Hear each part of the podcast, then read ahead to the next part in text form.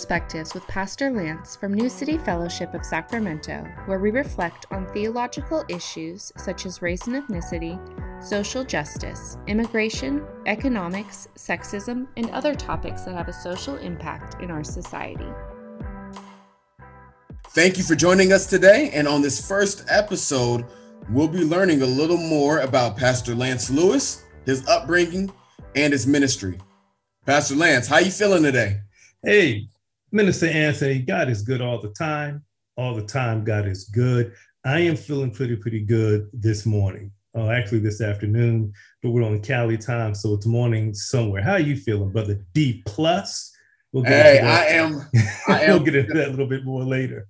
Yeah, yeah, I'm doing well. I'm doing well. You know what I mean? Just you know, seminary and work and everything else. So you know, the life of an intern, life of an intern. So you know, God is good, but uh, a brother's tired. I can understand that. I can understand that. It's good to be together um, doing this stuff. So, amen, um, amen. Glad, glad, we can get into it. It's going to be good. Yeah.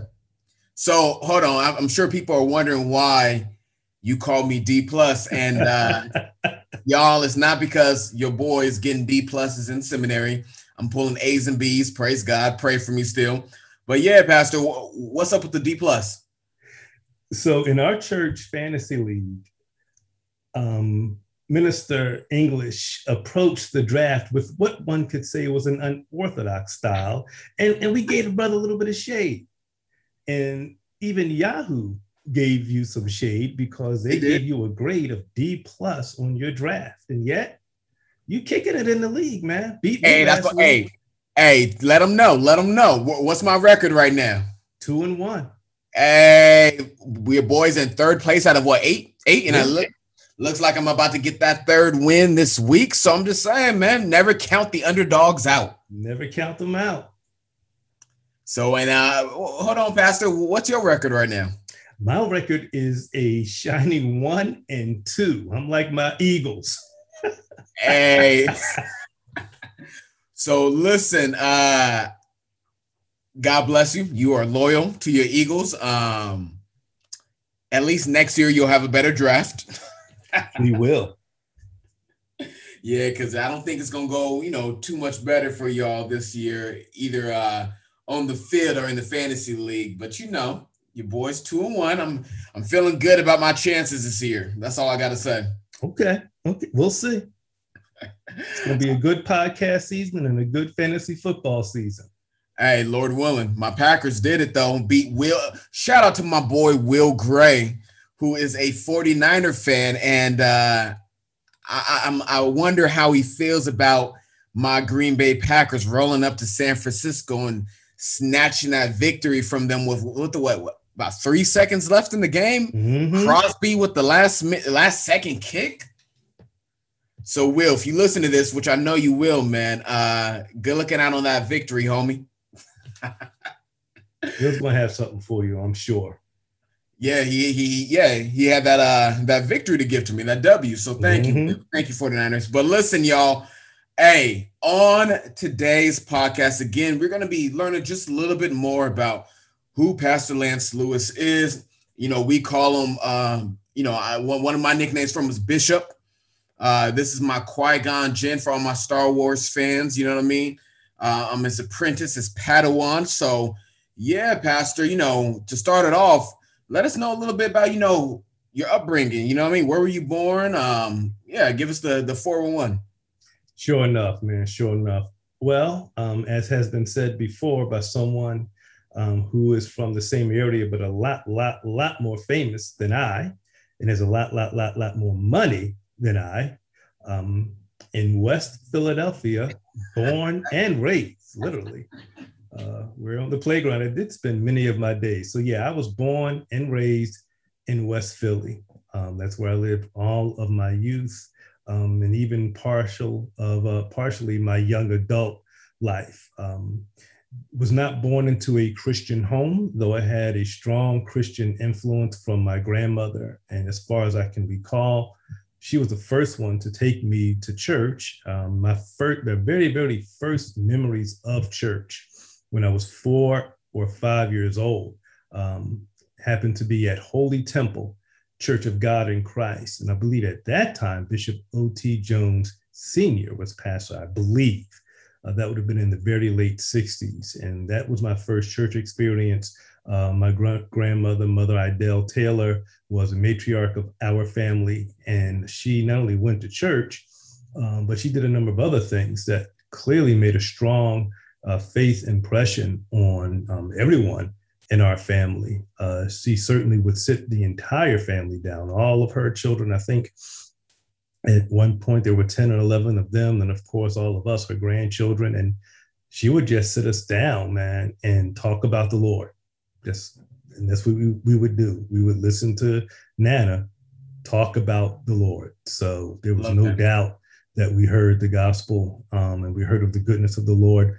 Uh, the other memory I have of her uh, was her prayer life. And she was a powerful prayer woman, uh, prayer warrior. And um, back in those days, in the late 60s, early 70s, um, me and my cousins, we would just be out playing with a bunch of our friends and just flipping and running down the street, having a good time. And then when we had to go to the bathroom or just were called inside or got thirsty or hungry, we would all run inside, man, you know, just running and stomping as kids do. And our, my mother and her, her, um, my aunts, my mother, her siblings, her sisters would quickly, quickly tell us to be quiet, to shush, because Nana was praying and you could hear her praying in her prayer language um, throughout the house. So those are the three memories um, that I have early of, of my upbringing in, in the faith.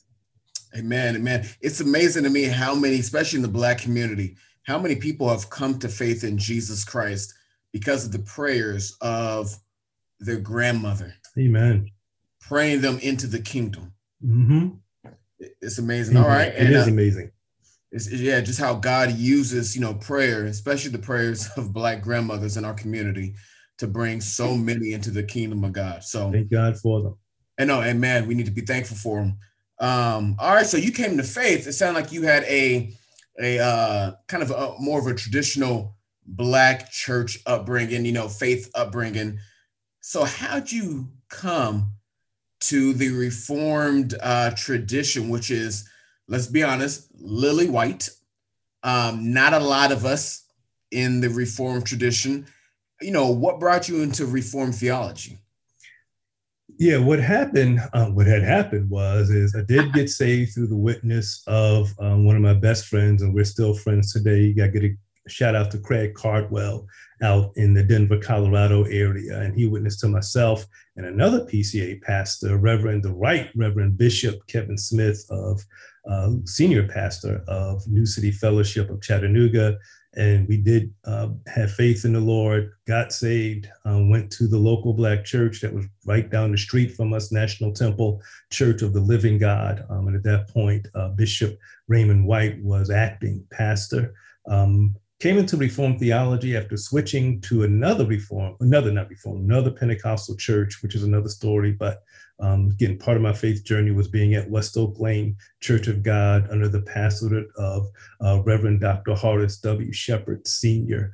Um, began to investigate scripture just because I was just studying scripture.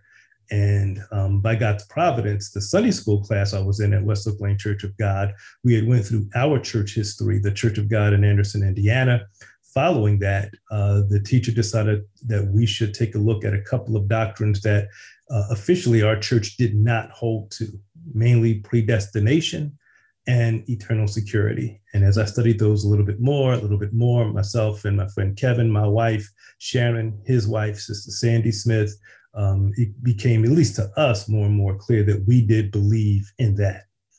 Um, having believed that, um, so to give us some sort of shortening the story, uh, we believe the Lord was calling us uh, to leave our church and go to um, a congregation that, in fact, believed what we believed. And that ended up being 10th Presbyterian Church uh, in Center City, Philadelphia. That was in, well, we started going in the very, very late 80s, like 89. We became members in 1990. And at that time, um, Dr. James Montgomery Boice was the pastor of 10th Presbyterian Church. So that's how it happened, just studying scripture, uh, grasping and believing in predestination and eternal security, two of uh, the points of Calvinism. And from there began the journey into uh, Reformed theology and into a Reformed church. All right. Now, next uh, next episode, we're going to be talking more about Reformed theology, what it is, and you know its implications. But you know, as a black man in Philly, coming into 10th Pres, I'm assuming 10th Pres was predominantly white. You assume correctly. All right, all right. Well, Yeah, I mean, let's be honest. That that's the that's how it is for you know the majority of uh, the reformed world. How was that though? And I'm sure we'll talk about this at a later time too. But yeah, Pastor Lance, how was it being a black man growing up in the black church tradition, coming into a predominantly white reformed church into reformed theology, which is, and I would say incorrectly, but it's incorrectly assumed that this is a white theology how was that experience for you? Well, it was certainly different. There are times when it was very, very uncomfortable um, and discouraging. Yeah. At the same time, um, we met and still have uh, lifelong friends um, from 10th Presbyterian. We still appreciate uh, the ministry they had. Of course, they, they had their challenges, especially with respect to issues of race. And we yeah. can't gloss that over or act as if that wasn't the case. And of course, the culture was very, very different uh, the culture of worship, the culture of teaching, the culture of fellowship. It, it was very much different from what you would have had, um, at least what we had. I'll say, not every Black church obviously is the same, but from what we came from at West Oak Lane Church of God and even National Temple, Church of the Living God, it was very, very much different. There are times when um, you really didn't feel like you actually fit in. Um, but we don't want to paint sort of a picture with a broad brush. Um, yeah. We were warmly received. Um, we were able to integrate into the ministry. Uh, both myself and Kevin at one point were approached um, and asked to, to participate in the leadership. Kevin served as an intern there, leading a ministry, and I was asked to serve and did serve on uh, the deacon board. So, amen. And uh, one thing I like that you put, pointed out is that um, there were white brothers and sisters who welcomed you guys and were hospitable and you know wanted you to be on the leadership. So I think that's an encouragement to Christians of color that hey, uh, God has His people everywhere, and there are uh, certainly some white brothers and sisters who are truly down for the cause and welcome Christians of color into you know those spaces. So that that's an encouragement for people. Oh, certainly, and and I wouldn't even say back then that they looked at it as being sort of down for the cause, and they found that out.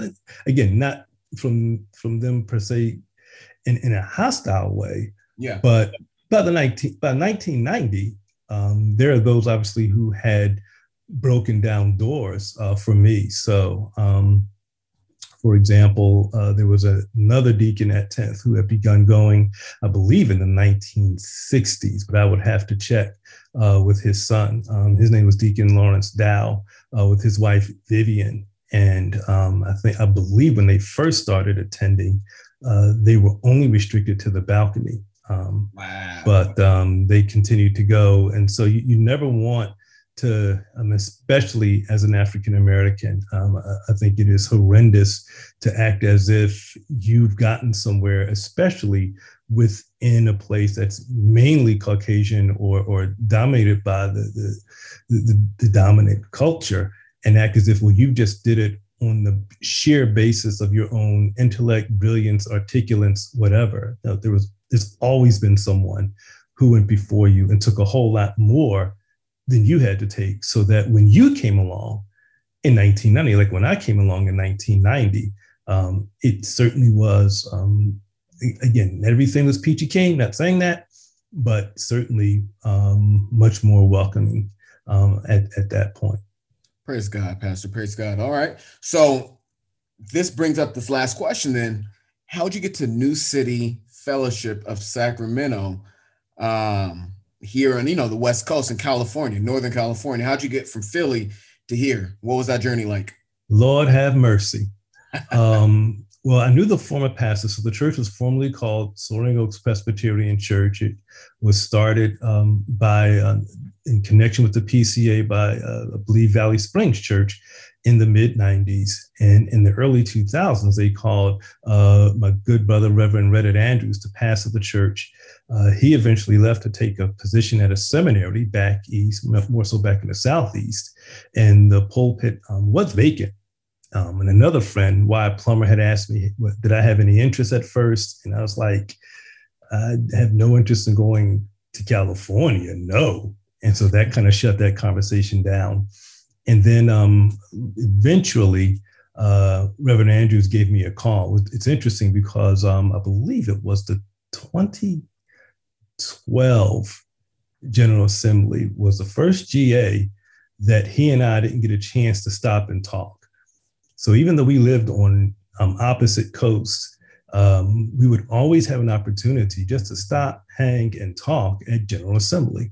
And I was a little bit lamenting that that we didn't get a chance to do that. And I believe it was 2012. He eventually called me, started talking to me about uh, what was in Soaring Oaks, and uh, asked me about interest. I said, "Well, no, um, it's not going to happen." I said, "For one, um, we, we, like where we are in Philadelphia. We, we, like the city of Philadelphia. It's where we were born and raised, and we're thankful for it. Uh, I said point two, because um, you had to have three points if you're a Presbyterian. So point two, um, my wife does not like suburbs. She's not a suburban sister. She likes living in uh, the city. And so she she's just not a suburban sister. So that's not going to fly because at that point, um, still we still are, of course, a suburban church. And three, um, we were really preparing to move my in-laws into our house in Philly, uh, just to help them uh, help Sharon and um, her mother care for her father.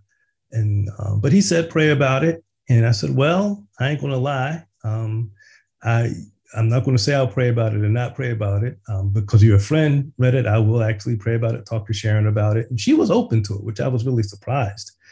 Um, but we still weren't convinced of the Lord's call.